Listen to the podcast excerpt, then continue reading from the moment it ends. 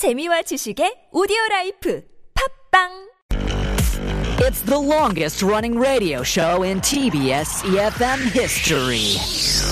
Oh my gosh, the Steve Hatherley show? Wow, I, I started listening when I was in high school, and now I'm a mother. I listen with my baby. funny, hilarious, energetic. Steve Hatherley, is he still on air? Oh my god, he must be like a really old man now. 스티브? 누구? 나 스티브 몰라. 스티브 헤들리 쇼 대박! I really enjoy listening to Steve Hadley show. Why? It's fun, fun, and fun. It's full of interesting news around the world, information of life, and, and I love all the music they play. Steve is funny and has a lot of energy. I can learn English from the show. I, love the Steve Hadley show. Steve Hadley show. The Steve Happily Show.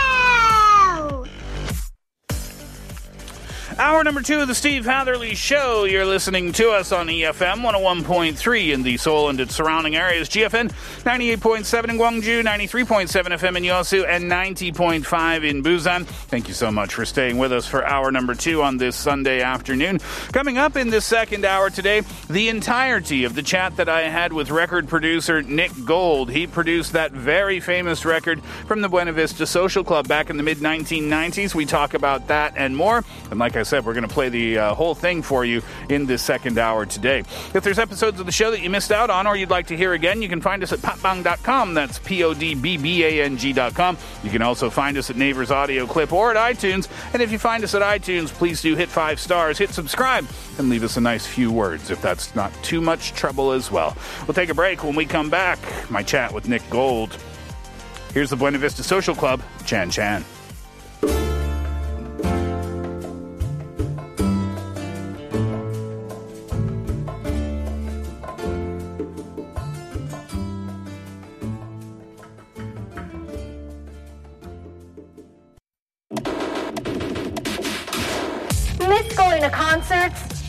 Seeing your favorite musician in the flesh? No more worries because we're bringing them to you on Music Speak. Every week we present to you a world-class artist to share their latest news and newest hits. Nick Gold has been at the helm of World Circuit Records for nearly three decades, producing some of the best world music around, including Buena Vista Social Club's 1997 album, the best selling world music record ever. This year, that record celebrates its 25th anniversary, and Nick Gold joins us on the show. Welcome to the program, Nick Gold. Thanks very much for taking the time, sir. Thank you, Steve. Thank you very much. So let's talk about Cuban music in general before we talk about the record specifically. So for uh, for people who are not in the know, what is Cuban music to Cuban people? A little bit about the background and things like that. African music and styles from Europe, like uh, mostly from mostly Spanish music, but it's very deeply um, African in in origin. And it's I, I'm not sure. I'm not an ethnomusicologist, so I'm not sure of the exact origins. But there is a talk that it's ve- has a very heavy um, Nigerian influence, and that that comes across in the Santeria religions, whereby there is a Santeria religion which is a mixture of um, Catholic religion and um, indigenous um, Nigerian religions. But it came about with this um, with this clave rhythm, which is which is at the root of all Cuban music. So it's it's goes and dop dop dop dop dop dop dop dop dop dop. So that rhythm is is at the bottom. I probably haven't done it very well, but it's that rhythm is at the bottom of nearly all Cuban music, and it's it, it's it's a it's a tiny it's a small island. So it like as as in music and, and its influence worldwide, it punches way above its weight. So it's they're, they're incredibly proud of their music and they're they consider it the best music in the world and it's it was it's thought of and understood to be the the origin of salsa music and as latin music you know especially from cuba has permeated um, throughout the world in its in with with rhythms melodies and so forth so it, it's relatively familiar to us when we, we might not be very aware that it's that it's already familiar. But I think that's one of the reasons that it's that it's very accessible to people because the, the, there is a familiarity there already, which um, so it's very it's very um, welcome to our ears. It's not it's not a very alien sounding music. Here's the Buena Vista Social Club, Veinte Años.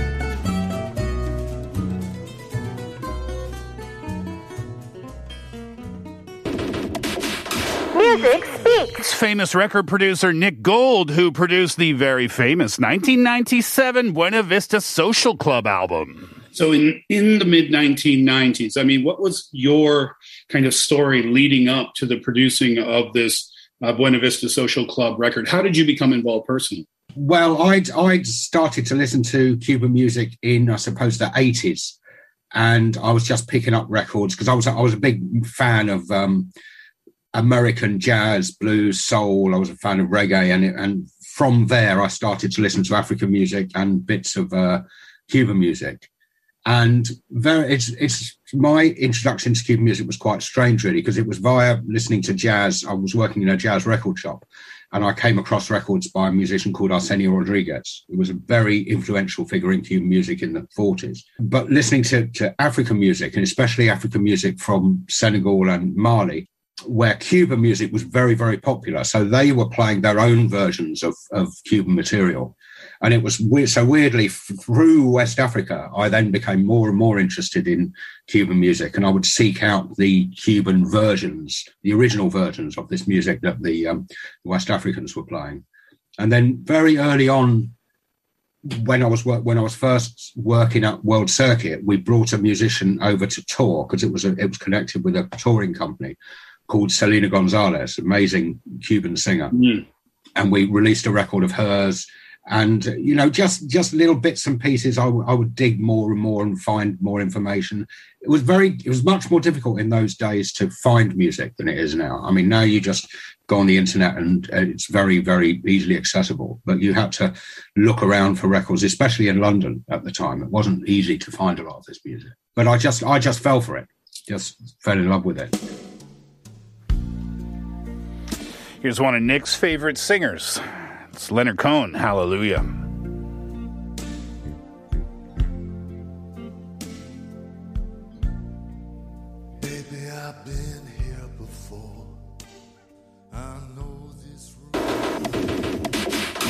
Music speaks. It's famous record producer Nick Gold, who produced the very famous 1997 Buena Vista Social Club album. You were in Havana for the recording of the record, right?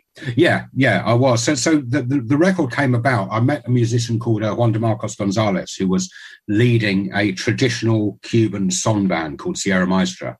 And, I'm, and we made a record with with him and that band in, in London. And conversations with him, he started to tell me about these. The we we shared this love for music of Arsenio Rodriguez, and he started to tell me that a lot of these musicians from that era were alive and well and playing in Havana, and he had this dream of uh, bringing some of them back into this um, album he wanted to make, which is a tribute to what's known as the golden age of Cuban music, the 40s and 50s. Hmm.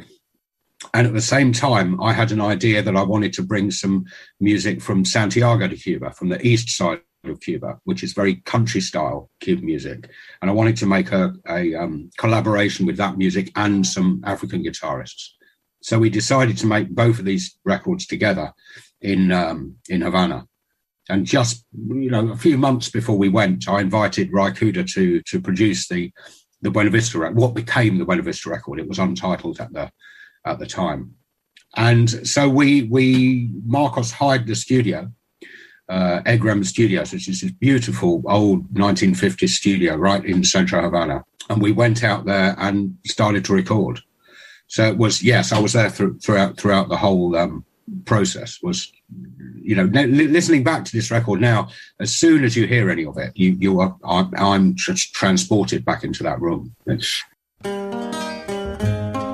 Here's the Buena Vista Social Club, De Camino a la Vereda.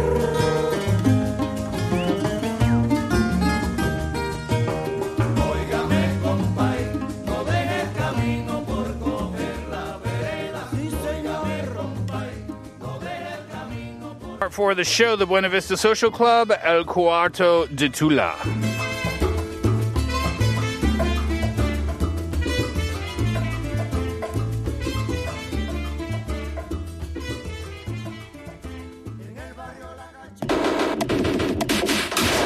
Miss going to concerts? Miss seeing your favorite musician in the flesh?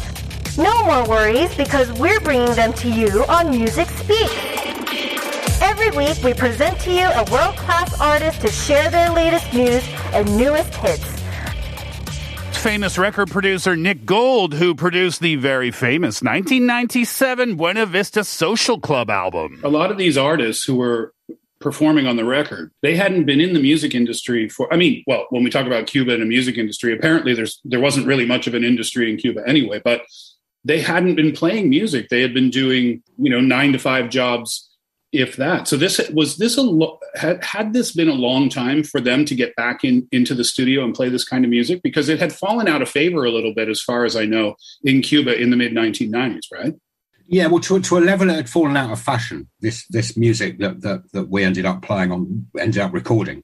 So uh, at the time, there was much more sort of fusiony bands were popular, Irakere and, and Los Van Van, more more modern music. And uh, but the Santiago music, which was was the basis of the the Buena Vista record, was always incredibly popular within within the country, but maybe had fallen out of favour a bit within. There was a recording industry, a, a local industry, which was you know recording and releasing records, but a lot of these musicians had fallen out of favour.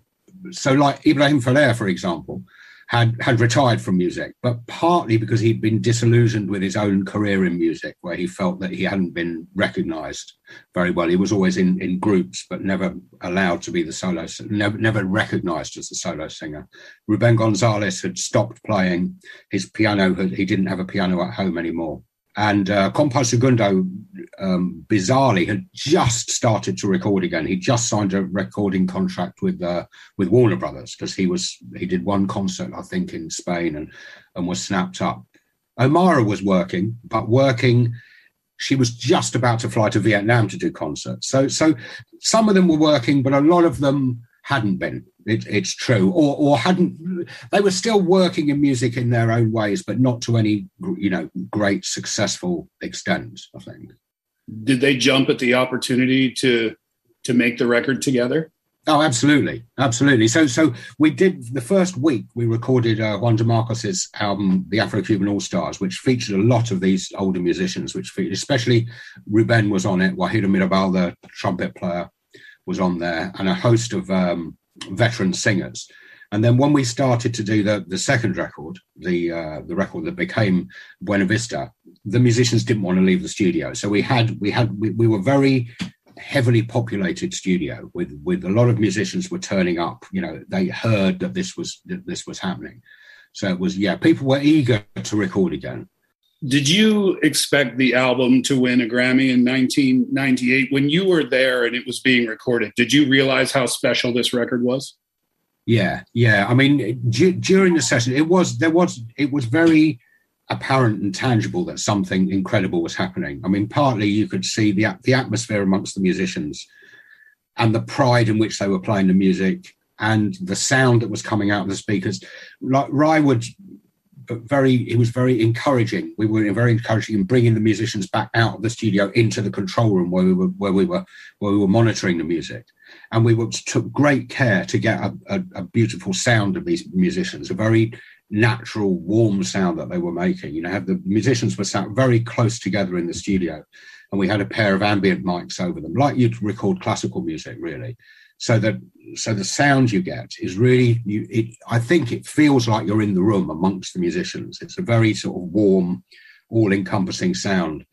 And also they were they were playing amongst because it was a it was an ensemble that was brought together especially for the project. So a lot of the musicians would have heard of each other but hadn't played together before so but they all knew how um, important each other was. It, the musicians were suggesting repertoire all the time because we brought repertoire with us but the musicians were suggesting better songs than we than we'd researched. Mm. so you also had this advantage of each musician was bringing like their own their own desert island discs i suppose their own desert island songs to the to the um to the table. So we had incredible repertoire incredible playing and each day we would listen back to what we'd recorded. And yeah, it was beautiful. It was really amazing music. So yeah, we knew we had something incredible.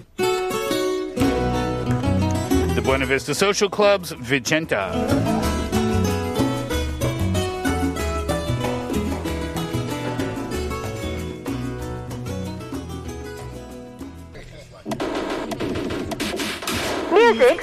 Famous record producer Nick Gold, who produced the very famous 1997 Buena Vista Social Club album. When you listen to that Buena Vista Social Club album, you're listening to absolute masters of their craft do what they do best. I, I've never thought of it like that, but that's that's putting it perfectly, isn't it?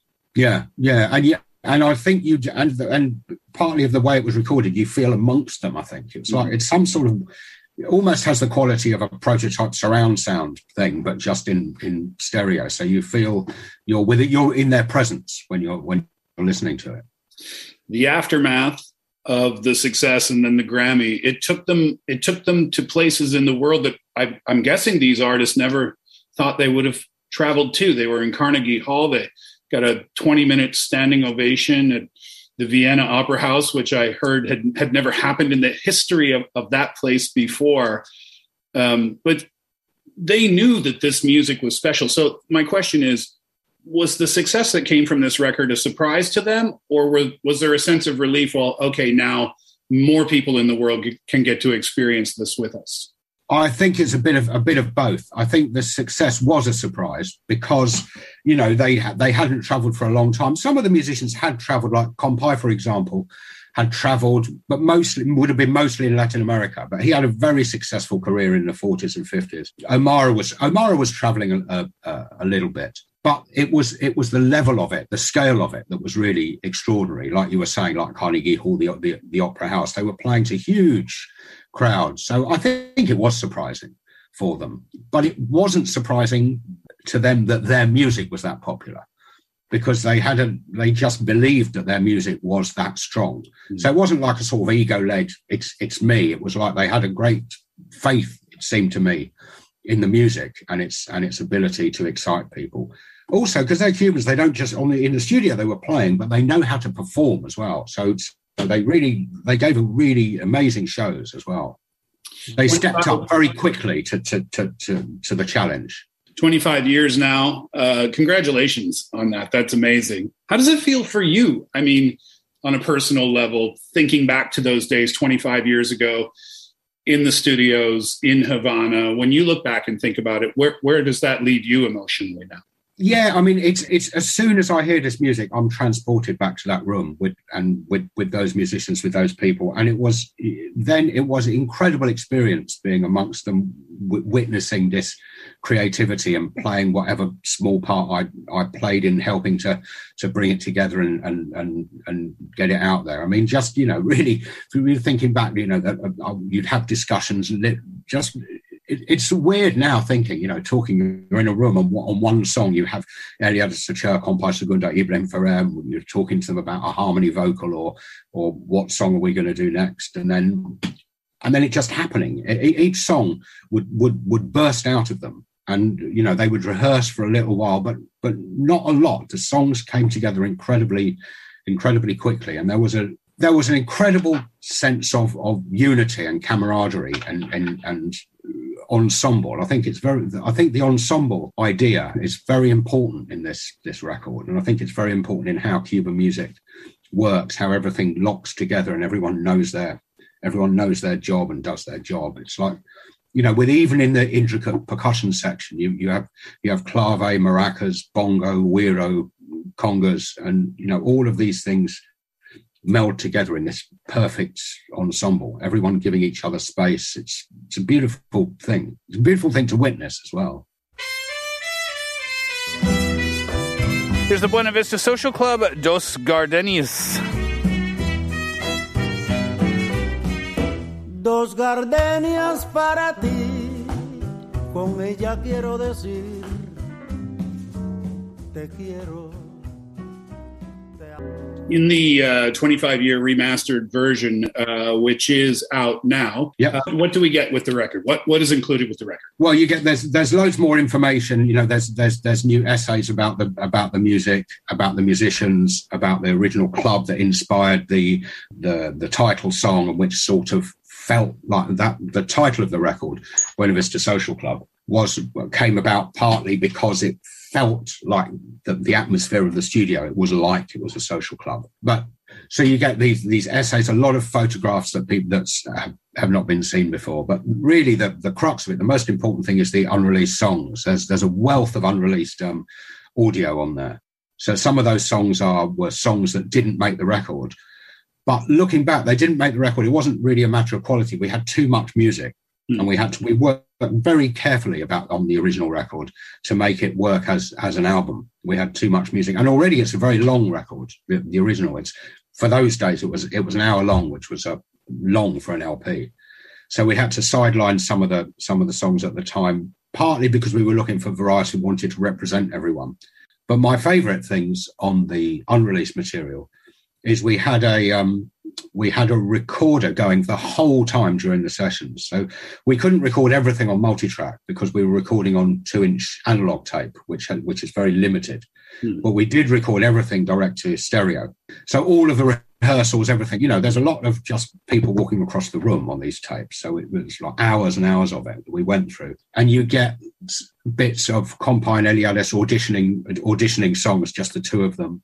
You get little bits of Ruben Ruben Gonzalez would play piano all day long, 24 hours a day in, mm. in the background. To, to record a song, you'd actually have to ask him, can we close the piano and, and do a guitar song? So there's snippets of all of this and little bits of rehearsal and stuff, which which to me bring the atmosphere of those original sessions really to life. And they're very fresh sounding, immediate sounding still. That's that mention I made of being in the room. You if you have it on in the background, sometimes even though you like turn around, and you know, where you feel that they're that they're next to you.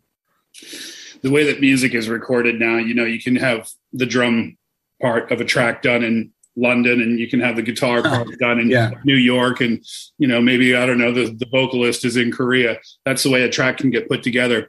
So for this album to be put together the way it was with all of the musicians in the studio at the same time must have just been I'm getting goosebumps thinking about it. I can't imagine what it was like for you to actually be there. Sometimes when we hear about a track or we hear about a record, hearing about the song or the story behind the song or the story behind the record can make uh, that the listening experience even more special. And I don't think that's ever been more true than for this 1997 Buena Vista Social Club album. I mean, just the story of the artists themselves, the success that came afterwards, and just the, I mean, if none of that, if nothing else, just the music itself is just absolutely perfect, isn't it? Yeah, I, I, think so. I mean, I can. It's incredibly fresh that record. I can still. I, I, I, don't know how many times I've listened to that record, but as soon as it comes on again, you, me anyway, I'm transported somewhere, and you're, and it's, it's a very vibrant, and it still sounds very fresh. It doesn't sound like an old record. Remastered record from the Buena Vista Social Club came out in 1997. When I say this, buy this record, you will not be disappointed. No truer words have ever come out of my mouth. Mr. Gold, thank you so much for taking the time. Thank you for sharing your story about the record. Thank you for telling us about the group. And uh, hopefully, if you land in Korea someday, you can come and visit us in the studio. It would be great. Thanks so much, Steve. Thank you. It was a pleasure. Take, take care, sir. Thank you. Once again, thank you to Nick Gold for his time, and that's going to do it for the Steve Hatherley Show for this afternoon. Thanks for hanging out over the last couple of hours, and it's a brand new one from the Buena Vista Social Club to wrap it up today. La Pluma, enjoy your day. We're back tomorrow. Hatherley out.